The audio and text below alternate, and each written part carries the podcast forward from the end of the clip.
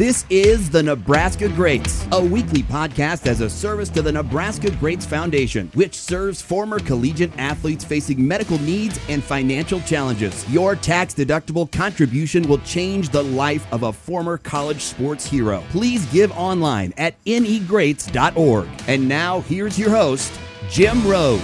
Thanks, Matt Tompkins. Hello, everybody, and welcome to our weekly podcast, Nebraska Greats, a service of the Nebraska Greats Foundation. We serve former letter winners from all 16 four year schools in the state of Nebraska who have a medical emergency and a financial challenge. Uh, at no time do any proceeds go directly to the recipient, just to their providers.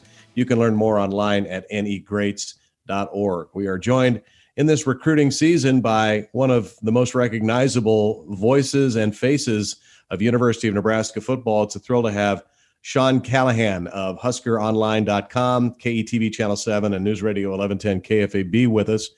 Sean, we are coming up on the end of the recruiting season. Uh, it started in December and then concludes in February with the now late signing day. In your view, first of all, thanks for joining us. And in your view, tell us about the overall recruiting landscape, not just for Nebraska, but for Division One college football as a whole right now. Well, I, I think this year the recruiting um, scene was about as there was about as little drama, Jim, as we've ever seen at this time of the year. And really, the drama was the transfer portal.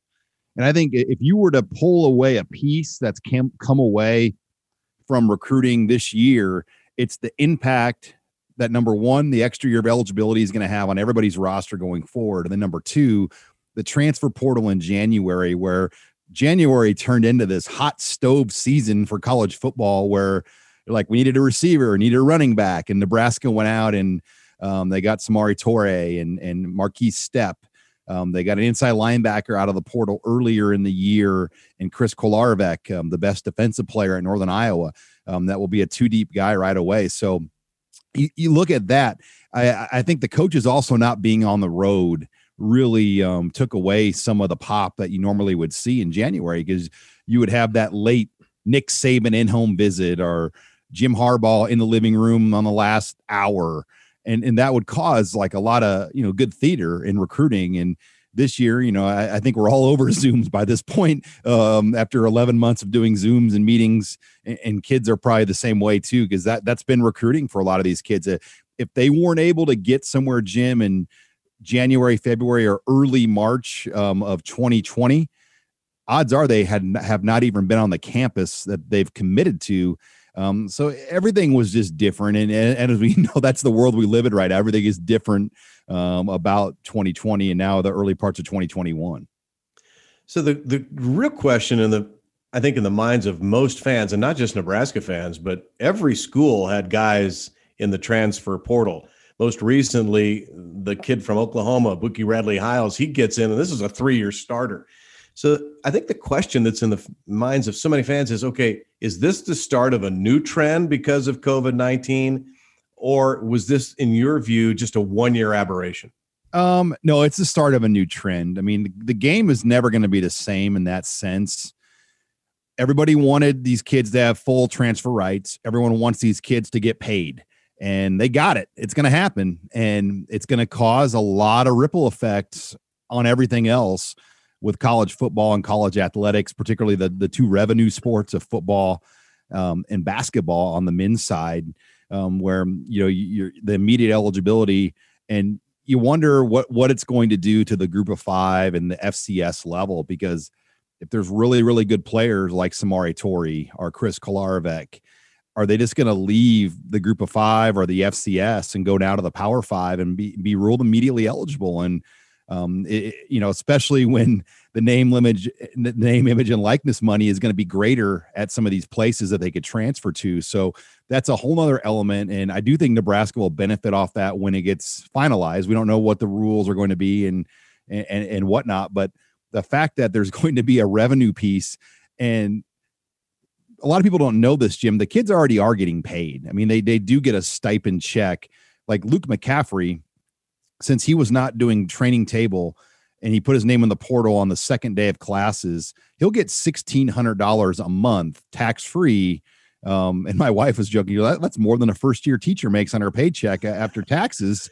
Um, Which is a whole separate issue unto itself, but your point is clear. but yeah, these kids, I mean, they're getting money. Like, yeah, at Nebraska, if you're a regular student on Greek Row like you and I were, you couldn't earn sixteen hundred dollars a month, or if you tried okay. to work. I mean, you could bartend at the Brass Rail and have every good Friday night of the month and not not make that kind of coin. Um, but you'd probably have more fun doing that than uh, being a football player. But these kids do get money, um, but evidently it's not enough. I mean, I, I think there's a cry that these top level guys want what's theirs now. And so that's going to cause a lot of issues that we don't even know what they're going to be. But trust me, Jim, it's going to cause issues. It's very frightening to traditionalists of college football because our model and something that you've observed and I've observed for years is look, the kid gets recruited, he comes to campus, he's here four to five years, he grows physically, spiritually, mentally. Uh, he's part of a culture of unity where guys come through the ranks together. And what worries me, Sean, about this new trend in college football, and there's no way to stop it, the NC2A had many opportunities to slow this down or change it, and they refused to. They just kept getting beat in court, and that's what really foretold of this this day and age we we currently reside in. But uh, you know what makes a great team is a class of kids who go through the scout team together, redshirt together, get together for three or four years in winter conditioning and off-season conditioning well, suddenly, if the new game is like the NFL, free agents and roster turnover every year, what does that say about the capacity for teams to actually build consistent winners outside of right now the top five programs or top 10 programs? Yeah. I mean, I think it's going to make you appreciate the Wisconsins and the Iowas even that much more because I, I think if you recruit kind of a three star caliber guy with the upside to become a pro, that's probably what Nebraska needs to look at more. Where if you recruit kind of a higher profile guy that has higher demands, it's going to be hard. And and I think Nebraska learned that with a few of these Miami kids. I mean, they they expected to kind of cut corners and still play on Saturdays, and it just didn't work out. I mean, in, in Francois and Fleming, those guys were really talented players. Like they're going to have a shot someday to probably go pro, uh, but they didn't want to do all the little things and they the minute they didn't get their way or things they didn't like things they left. And uh, th- that's going to happen more and more now with the the portal. And i think what's different now jim compared to the 90s and the 80s and even the early 2000s is there's an ways to immediately contact people now whether it's twitter text messaging um, you know kids you know back in the day it took work to actually track somebody down and get a hold of somebody on the phone if you were upset about the game on Saturday. Now you could say like that second you could reach out to that person. So I, I, just think there's more people in the ears of these kids that aren't even in Lincoln or in Madison or in these cities that say, you know, you ought to go here. This coach is screwing you over. And and these kids are 18, 19, 20 year old kids. So that eh, I, I think they are a little bit more vulnerable to to listen. I mean, you can argue with Wan'Dale Robinson. There are probably you know, he, he had a situation with his mother that he wanted to get back home. But I do think there were some people in his ear that said, you don't need to be playing in this Nebraska offense. They're going to keep trying to use you as a running back and you don't need that. And, and then, you know, it made it easy for easier for him to leave Nebraska for Kentucky. Visiting with Sean Callahan.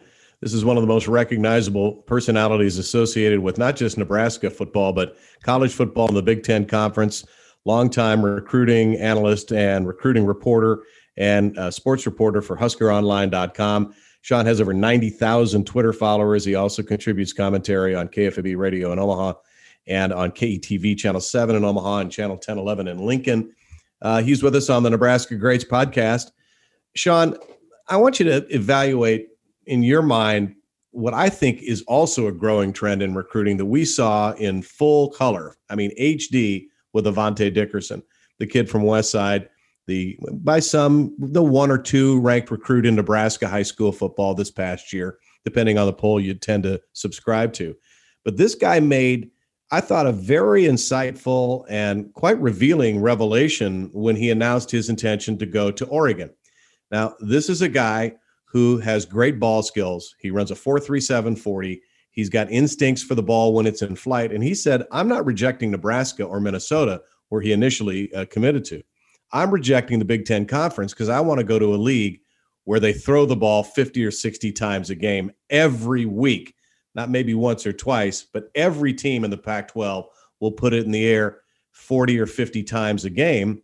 if I'm in the Big Ten, they might put it in the air 20 or 25 times a game, and it might come my way five times. This guy was very strategic. Are you seeing that more and more, or was that just a rare individual who was mature beyond his years? Um, yeah, that, that's rare. And Avante Dickerson is different in the sense I, I don't think he grew up watching a lot of college football as a kid. I don't think he had a team that he rooted for. Um, and I, I think he just went into it you know, eh, with a completely open mind because he didn't have a connection to Nebraska or the program. He lives in Nebraska. He's got friends going into the program, AJ Rollins and Thomas Fidone, and you know, Koby Bretz is his best friend. So that was probably the lure Nebraska had if he could get those guys to convince him to come. Uh, but yeah, I, I think Avante always wanted to do something differently, and you're right. He's not a big physical guy. He's probably closer to 5'11, um, and he's probably around 170, 175 pounds. He's not a big physical uh, November and Madison tackling corner. Um, yeah, and, and I, he's probably right. He fits the Pac 12 conference a little bit better in that style. Oregon's a speed school, he's a speed player. Um, but it did surprise a lot of folks.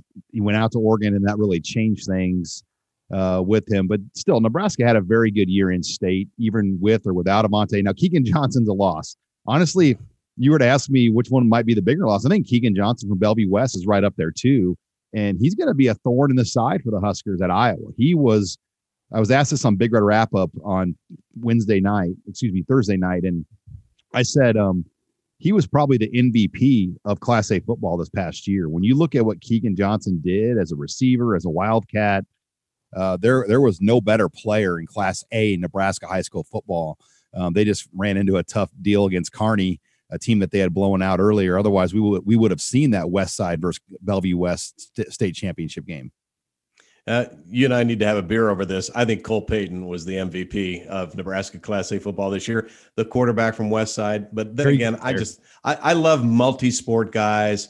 Uh, I think if he had decided baseball is his sport as a left-hander, he could have very easily been a draft prospect out of high school, certainly a, an outstanding baseball prospect. And I think the best athlete in Nebraska that I saw this year, and I didn't see nearly as many as you did, is Koby Bretz. I think Koby Bretz is as gifted a, a physical specimen at this stage of his life at the age of 17 or 18 that I have seen in a long, long time. Ahman Green was in this boat. Larry Station was in this boat. Uh, John Hess was in this boat. But as a pure athlete, I thought Koby Bretz was really unbelievably head and shoulders above others. Uh, but we'll see how he turns out. I was talking to Chris Brown, former Husker kicker, the other day, and you know, Chris played college football after playing high school football. He was actually an option quarterback, as you know, Sean. And he said, "Okay, now we're going to find out which guys are serious about becoming football players because it's pretty easy in high school compared to college." but the jump from high school to college purges a lot of super high school players. They go, uh, can't do this, don't want to do this, don't commit to this. And this is also an issue that coaches, and you can speak to this too, Sean. This is an issue coaches have never really had to battle before. There are so many other distractions for a young person today. Football or sports used to be the sole objective of a high school athlete now they have five or six or seven different things that that they're excited about music culture you know working earning a living uh, who knows uh, but it's not the same and it's hard to sometimes find the kid who's purely focused on the next step in his athletic career yeah just the getting that instagram moment captured is sometimes just as important as the game for some of these kids and, yeah. and there are a lot more distractions and I know at Nebraska they have a rule that um, when you're in the weight room, when you're in the locker room, um, you're really not supposed to have your your phone out, and you're not supposed to be taking pictures and videos and sharing that to the free world. That's kind of sacred territory yeah. that you're not allowed to, you know, capture and you know bring the camera in. Like, here's me going to the weight room today. Check everybody. I mean, they don't want kids doing that, and yeah. um, you know, I, I think that is a battle that will obviously be there for a long time. I mean, that that's just a part of how the kids are today. Visiting with Sean Callahan from HuskerOnline.com, KETV, KFAB, uh, and uh, one of the most recognizable uh, connections to University of Nebraska football from not just in Nebraska but around the world. A lot of Husker fans all all over the world. What's your take, Sean, on the overall condition of the fan base right now? Uh, it's pretty obvious. that uh, expectations have not been met. And these are not the fans' expectations, these are Scott Frost's expectations. But in your view, a third straight losing season was tough to, to swallow, even in a pandemic. But now we're looking at a fairly challenging 2021. That'd be four consecutive losing seasons for Coach Frost. No Nebraska football coach in history could have ever survived that, certainly in the modern era. But how close to the edge do you think the fan base is, and what do they need this year, other than obviously a winning season, or maybe contending for the Big Ten West, is going to say to them, "Hey, we're making the right progress. I'm okay." I mean, the, here's the issue, Jim. They had essentially three empty recruiting classes in a row 2016, 17, and 18 really did not produce a lot, particularly 17 and 18. And that's the top of the roster right now as far as veterans. And when you don't have when you have kind of a empty gap in your in your classes like that, and you try to bring in transfers and you try to maybe take a chance on some character guys like Maurice Washington, um, and it backfires. It backfires. And I think Nebraska and Scott Frost, when he first got here, they took a few flyers uh, on some kids, and as we know, it didn't work out very well um, with some of these guys that they brought in, and it set them back and it set the culture back and and just different things happen and obviously winning matters. And um, then you've got a former player element now where a lot of these guys from the 90s um, chirp to a lot of people whether it's on sports radio whether it's on twitter whether it's behind the scenes and text message chains. And so there's a lot more elements. I'm guessing in in 91 jerry tagge wasn't going on KFAB um, talking. I don't, I don't even know what our programming no. was in 91, but I, I, I, don't think the 71, the same, team, yeah. 71 team was not going on the radio and tra- trashing. Um, I'm trying to think of no. players on those early 90s teams for Nebraska. Yeah, Mike you wouldn't Grant. have seen you. Yeah, you wouldn't have seen Jerry Tagge say Mike Grant has no business playing here, or Keith McCant has not been well coached, or um, Derek Brown is out of position. You, are not going to see that. This is a whole new world. Uh, and if you've gone 20 years between conference championships like Nebraska has, it tends to start feeding the aggrieved. You know what I mean? Mm-hmm. And the, it's harder now in the Big Ten. I mean, Nebraska's playing nine conference games plus a Power Five non-con, so they play 10 Power Five games in a league where every coach essentially is paid four million dollars or more now um, four like I think three eight or three nine is the low bar of salaries for Big Ten head coaches. So it's not the old days anymore where the Iowa State coach was making about what the UNO coach made. you know? I mean, the, yeah. the, the level of the bar has been raised because of the money, and that's why Nebraska joined this league. The stability. Well, guess what? Everybody gets that same fifty-five million dollars a year from the league, and they've been able to build facilities. They've been able to hire support staffs they pay their coaches a lot more. I mean, assistant coaches in the Big Ten probably make around 400,000 a piece on average. Coordinators make 800 to a million on average, where, you know, you go to the Big 12, shave a hundred grand off that assistant coach salary, shave 200 to 300 off that coordinator salary. So I, I think the league is elevated and Nebraska has had a hard time catching up or elevating with it where it matters and stability matters they need to stick with a coach and a system for longer than three years. And it's painful to, to say, we got to go another year. We got to go another year. But there is no shortcut to this. If if you blow this up, look at Tennessee. Look how many transfers they just had again.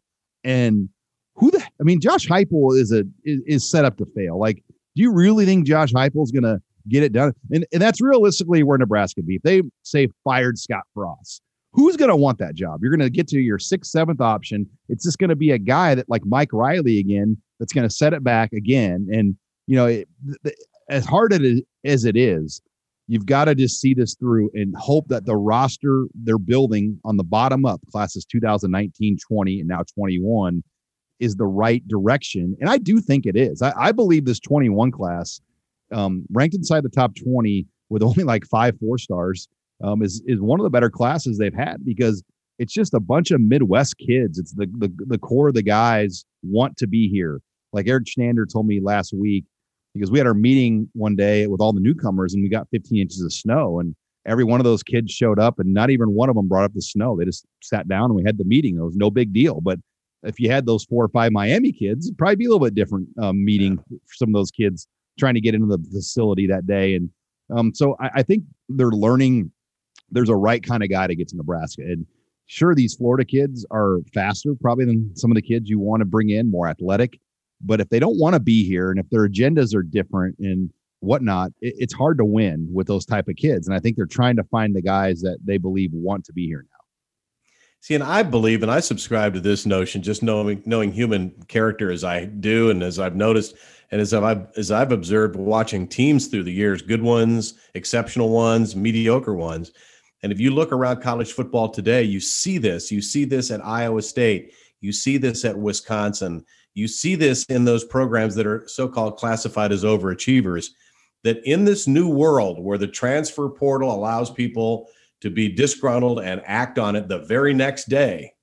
Uh, if you bring in kids that are developmental kids, larger number of developmental kids like Wisconsin has, Northwestern does, Iowa State, if you do that, two things happen. One, to your point, these kids come here with something to prove. Uh, they were not ballyhooed, they were not hyped. So they want to come here and prove that they should have been.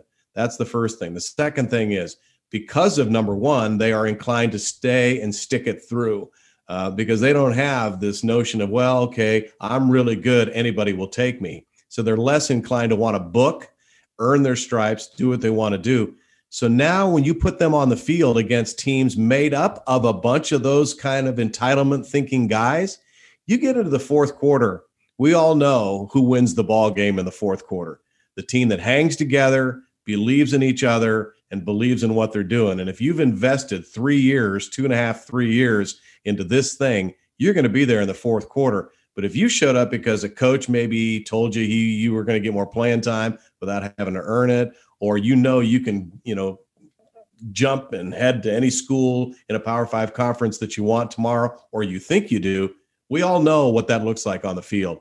So I think in in something of a roundabout way, going through the old Nebraska system, which is sort of what we were talking about, because Wisconsin has now perfected it, it's going to pay off for you in ways that probably Nebraska fans can't really imagine right now because we haven't won in so long. Well, and for Coach Frost, he's lucky in the sense that he's got a president, he's got a chancellor, he's got an AD, and he's got a board of regents that are all behind him. And people ask me all the time, like, is he on the hot? I'm like, no, he's not on the hot seat right now because no. not one person that matters has actually spoken out that he's on the clock. And, you know, we saw timelines play out. Like Harvey Perlman basically forced Tom Osborne's retirement, and then he hired Shawn Eichorst without Tom Osborne's advisement. That was Bo Pelini's notice that he was on the clock. And that, you know, that that, that this was over. We saw Hank Bounds when he was the president step over Ronnie Green and fire Shawn Eichorst. And then they they hired Bill Moos. That was kind of like this Mike Riley thing's not working. Yeah. Right now, we're not even close to that at all. Like there'd have to be a massive leadership structure change. Um, and the leadership in Nebraska is willing to see this through. I, they've got a lot of money invested. And I think people are smart enough to know that, like, look, yeah, there's been a couple screw ups, but we still believe in what's going on here. And we know that, you know, it, Nebraska could be just like Tennessee right now pretty easily. So they better, you know, figure this out and and give Coach Frost one, two more years to, to figure this out. Otherwise, um, you just don't disaster. Know. It's a disaster. And who who wants the job at that point? I mean, who who are you going to go out and get at that point that's going to appease this fan base? Well, I do believe, uh, very fair point. I do believe there are a lot of great coaches out there that nobody's ever heard of that would do a great job, but that's less important than sending a message of stability, recognizing this is the Big Ten Conference. You don't rebuild programs overnight in the Big Ten Conference, that long term stability is extremely important in attracting and retaining recruits and building confidence in the fan base. And I think that's the the tack the track Nebraska has to be on now and thankfully, we have leadership. I think you're right that believes that you just cannot, you can't do the reset button on a football staff at a place like Nebraska and expect this thing to turn around in one year. And if you're getting players that can do that in one year, you are mortgaging the future of your program because those dudes are not going to be there for you. Well, Sean, thanks a ton for being here today. Appreciate all your work and thanks for helping out on the Nebraska Greats podcast today. Hey, thank you, Jim. It was great to be on. That's Sean Callahan from HuskerOnline.com, KFAB Radio, and KETV Channel 7. Follow Sean on Twitter at Sean Callahan. And thank you for joining us for this edition of the Nebraska Greats. This has been Nebraska Greats, a weekly podcast serving the Nebraska Greats Foundation. You can find each episode on Apple, Spotify, Amazon Music, Google Play, and anywhere you get your podcasts. Please give generously to serve Nebraska's former sports heroes in need at negreats.org. And be sure to follow the Any Greats on Facebook and Twitter.